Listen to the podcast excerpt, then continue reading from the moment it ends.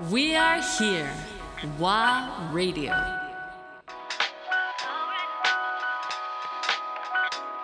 ワーレディオ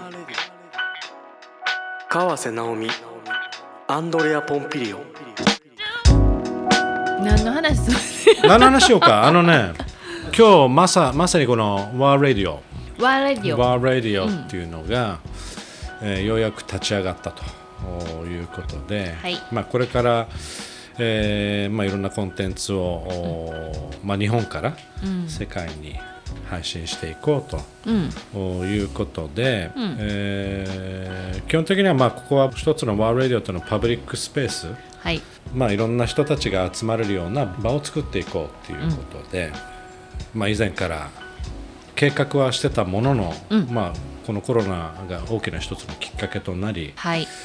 えーやっぱりもっともっと、お先に進んでいこうと、ポジティブにいこうよと。いうことで、まあ、こういう形で中川あさらにさまざ、まなはい。仲間が集まってやろうねっていうことになり、実は今日がまさに初の初の収録と。あここ開いてたらビヨンビヨンって車が。ビョンビョン。あ。車が幹線道路やから。ここちょうどね。ちょっとマシになるそう考えるとだって最後に監督と会ったのが1年半前ぐらい？そうだね。一面半以上。うん。で実際ね東京のラジオ局の企画も、そうです。オリンピックのための。ための一緒にやろうっていうことになったのもまあなくなり。なくなり。そんな中で一緒なんか一緒にやれたらいいねっていうところから、うん。あの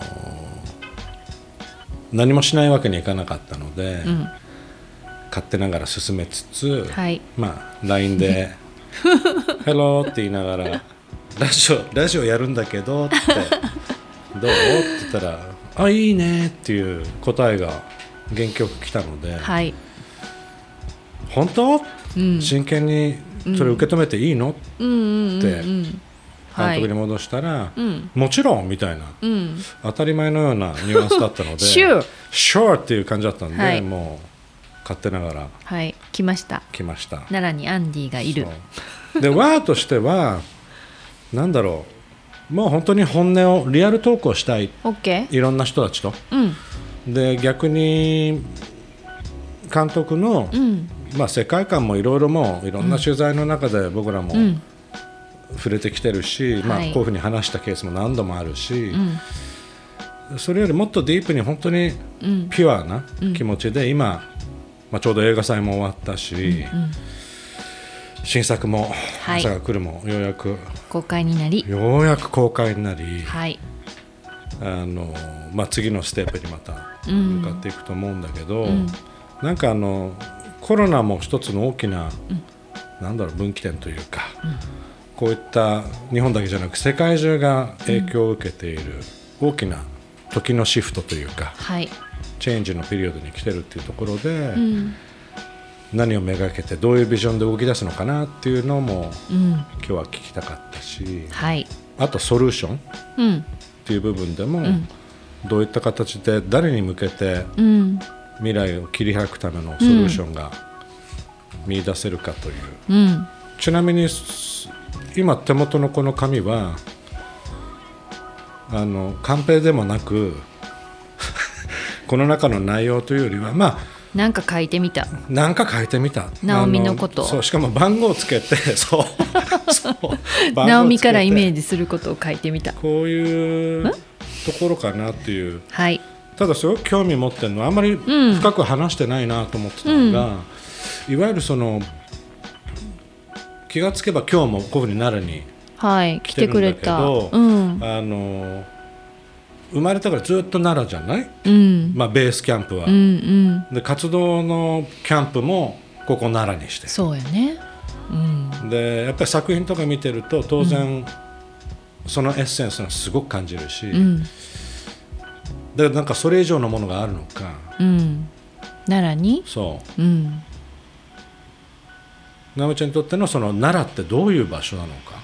そうねなんかこう昔からよく聞かれるし、まあ、取材時にはいやまあそんなに聞かれてもこう意味のあることを言わなきゃいけないとかってそうそうそうなっちゃうね、あの萌えの朱雀の受賞の時とかも、なんで奈良なんですかってやっぱりその枕言葉みたいに聞かれるから答えなきゃ、まあ、歴史がありますよねとか なんかね、あの森が美しいですよねとかって言って言うけど、なんかあんまりそこはうん。本質じゃないっていうかそういうのは当たり前。うん。むしろ当たり前で、なんやろう。これはね言葉。私最近思うねんけど言葉で説明できないものがそこにある。うん、でうん私はおそらくちょっと古代人みたいな感覚を持っていて、ね。でその言葉っていうことでこう対話していくと結局なんかリズムになっていくけども、あの例えばこの風景の中に自分がいると、あ心地いいなとかあこれちょっと嫌やなとかなんかそういうものを感じてるはずなんだね人間って。だけどみんななんかそれを例えばちょっと嫌やなと思ってても我慢してたりとか、うん。なんでみんなこうもうちょっと自分が自分らしくあるようなところにいないのかなみたいなことは思うこともある。だから私にとってはその自分があホッとするなとか、うん、落ち着くなみたいなところが奈良。すごくシンプルだよね本当に、うん、だからこう生命が自分の命がこうスーッとこう引き寄せられる場所、うん。うん。考えたことない？違うところに移るとかいやなんかやっぱりそのね、うん。仕事上東京ととかうん、っていうのはあるし、まあ、もう一個は自分のもっとルーツ自分の、えーおばあちゃんとかが暮らしてた奄美大島、うん、それとかは考えたこともあるしあそれからやっぱりパリとかはいはい。ニューヨークとか、まあ、海外でその映画とかをまあ刺激的に、ね作れるっていうような場所っていうのは考えたこともあるけど、でもなんかそれらはまたもう一度そこを自分のものとする時間っていうものも必要やし、あとはいくらそれをこう自分が望んでもうん。土地が自分とこうタイミングが合わないっていうか、なんか引き寄せられるタイミングではまだないなみたいなんで、結局はやっぱり奈良ですね。うん、なんやろ。何かが私も最近50歳超えたらなんかねこうあの誰かがちょっとコントロールしてるみたいな風に思えてくるっていうか自分の意思で何かをしようと思ってもできないことはできない、うん。うん。だけど、その意思みたいなものがなくてもあのスススってこう物事が進む時は進む、うん。同世代なんだよね。うん、同世代。えっとごめんね相変わらず涙目なんだけど。目大きいからさ。でかいからさね。空気に触れる常とさ、にハエとかが入ってきたりねもう大変だよこれ。目が大きい割には目が悪いんだけどね。うん、日本酒？これはあの私熱々が好きで。でそれでちっちゃいので、うん。おちょこで飲まないと熱々じゃなくなるよお茶って。猫舌？だから逆猫よ。あだからめっちゃゃ熱いのじゃないと嫌やあということね、うん。ということね。あら逆だねだからあの最近ほらカフェとかでうん。お茶出てくるじゃないですか、うん。ちょっとぬるいんですよ。だいたいね90度ぐらいで出てくると熱いわ。いや100じゃないと嫌うえエキストラホットでって言わない？ーじゃあな明日のあれ何作るんだっけ？豚汁？あ豚汁。豚まあ汁もうそんな熱々じゃないもとダメですもうマグマのようにぶわっと、でもあんまり風味が飛ぶまでやったらあかんから。難しいとこだね。そうやな。難しいとこだよ。そう言われちゃうとね。ちなみにね今週見に行った、ありがとうございます。朝が来る？評論家でも何でもないから、うん。表現しにくいんだけど、うん。めちゃくちゃいい映画作ったね。ありがとうございます。久しぶりに、んなんか今上から目線で聞こえちゃったんだけどうん久しぶりにもうスタートからもうさラストまでずっともう、うん。刺激を受けっぱなし。なんだろう。あ共感してるのね常に。ああのミラーミラーしてるというかうん当然、うん。あの自分に当てはまる部分もいっぱいあったり、全てのその描写のスピード感というかそのリズムというのもうん。やられて、あのシャンテで見たのね。ありがとうございますあそこ360度うん。PA が入ってて、うんうん。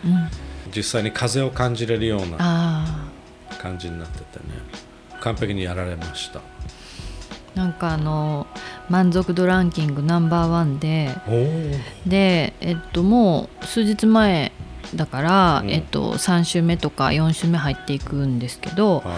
あのこう見た映画の中でのレビューが一番今公開している映画の中で高いんですよ。うん。それだけどすごくフランクなレーティングだよね、レーティングというか、うん。だから今レビューだよね。なんかこう話題としては「鬼滅の刃」なんだけど、うん。鬼滅は抜かしてる。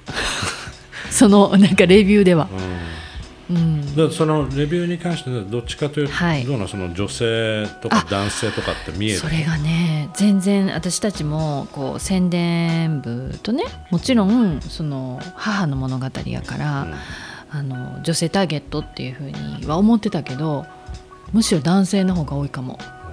レビュー。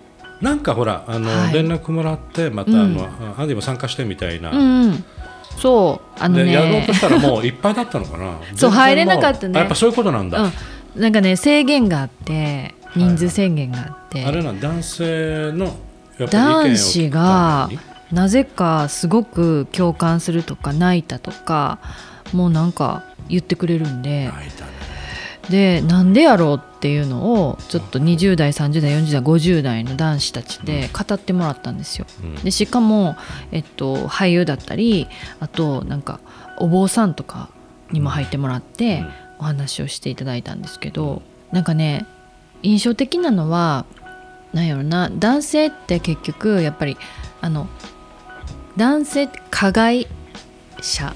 はい。どっちかというとこうあの例えば凹凸で言うとうん。凸じゃないってこうね、うん。あの例えばセックスの時とかでも、そのまあ放出するわけじゃないですか、うん。そうすると女子っていうのはそれを受けてでまあ身ごもる、うん。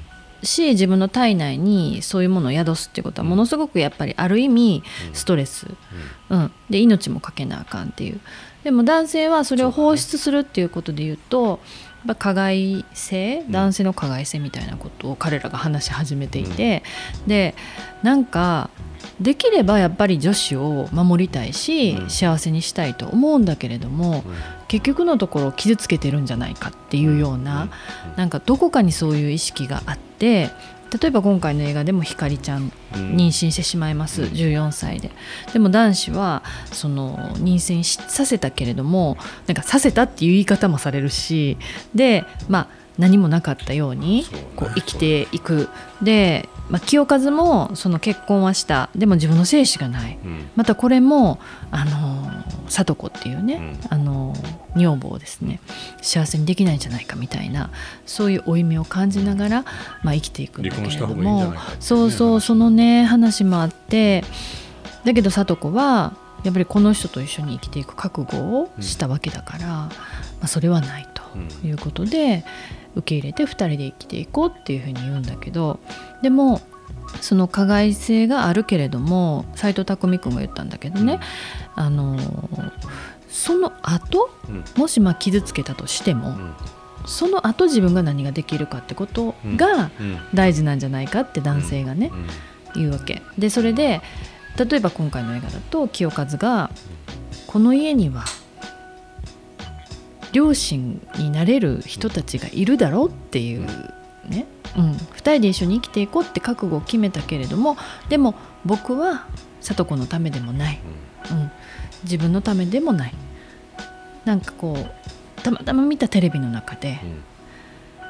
子供が親を探してるんだっていう言葉がすごくこう引っかかっていて、うん。でここには親になれる人がいるだろうって言ったんだよね、だからその時に聡子はあこの人と結婚してよかったって思うと思うんですよ、まあ、そこのなんかこうねあのはっきりとものを言わないんだけれども、うん。そのお互いの信頼関係みたいなものが、まあ、芽生えていくのは、ねやっぱりあのあの時ロストした男性がうん。清和がそのその後こうフォローしていくっていうか、うん。うん。その2人の人生をこうフォローしていく人なんですよね。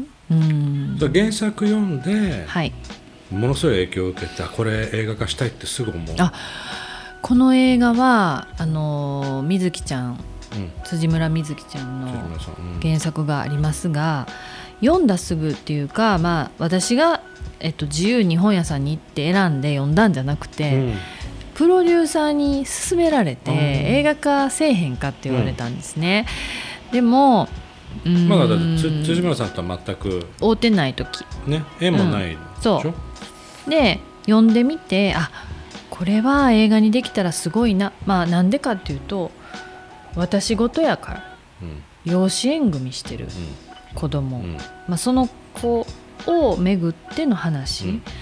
で私自身が、あのー両親がね自分がお腹にいる時にもう別居してで、まあ、生まれた時にはもう全然関係が良くなくてで母親方のそのおばさん夫婦のところに、まあ、頼っていったんですねうちの母親が。なんでかって自分の母親はまた離婚してってシングルマザーでその私の母親を、まあ、育てててそれの下にもまだ兄弟が3人もいたんですよ。でそういうところに妊娠はしたその、まあ、彼結婚もしてたと思うけども 戸籍上してたけど彼にはもうお腹にいる時にもう別居っていう選択をしてで頼れるところは子供のいないおばさん夫婦だったんですよね。でそこの家の近所で私は生まれるんです。じゃあもう産んだらすぐ母親は別の人生を歩み始めるんですよ。うん、で私はまあ預けられたっていうかそのあのおば夫婦にね。でそこは、まあ、おば夫婦も多分ずっと子供は欲しかったからう、ん。うん、ああのそうね。まあどういう理由があったかっていうのは明確ではないけれども、うん。やっぱり、まあ、ある意味不妊でね。うんうん。それで子供が授からなかった、うんで2人で暮らしてた50代のある日うん。そのね姪っ子がうん。妊娠した言うて転がり込んできた、うん。で産んだ、だまあ可愛い世話もする。でそのまま私はそこで育つことになるっていう、うん、だから私にとっては私の養母たちは清和と聡子なんですよね、ううん、だからそこのあさとっていう男の子の目線は私やんっていうふうに思ったからう。ん。だから初めて辻村瑞希ちゃんにあのそのお会いした時に、まあもうそこは映画化の話とかになってるんだけど、うん。もう会ってすぐにこの朝との目線を小説の中に入れられていることが私は素晴らしいと思いましたって言ったのね。それが水木ちゃんのこう信頼を得ることになるんだけれども、うん。なんかね編集者の人にもその朝との視線の部分はいらないんじゃないかって言われてたみたい。なぜなら、そうそうあのなんかやっぱりシンプルにうん。2人の母の物語ってした方がうん。小説としてはきっと分かりやすかったんじゃないかなと思うんだけど、私はこの朝との視点があるからこそこの小説に深みが増してると思ってたからましてややっぱりその大人目線というか大人だけの社会ではこの地球はないから、うん。やっぱむしろこの子どもたちの未来みたいなことがあの私たちが考えなければいけない中心にあるべきなんじゃないかなと思うね、ううん。ん生き物として、うん。うん、そうそう思ったんで、うん。うん。辻村さんどういうリアクションだった？いわゆるその朝とやっぱりうん、しっかり取り扱っていくそうだから編集者に言われても私はこれを残したと、うん、これこそ残したかったっていうそんなに多くないページ数なんだけど10ページとかかな足して。なんかそれを入れてるっていうのはすごく自分の中で意味があったのでそれを川瀬さんにまあ言っていただいてもうあの全幅の信頼で映画化していただきたいですって。うん。うん。なるほどね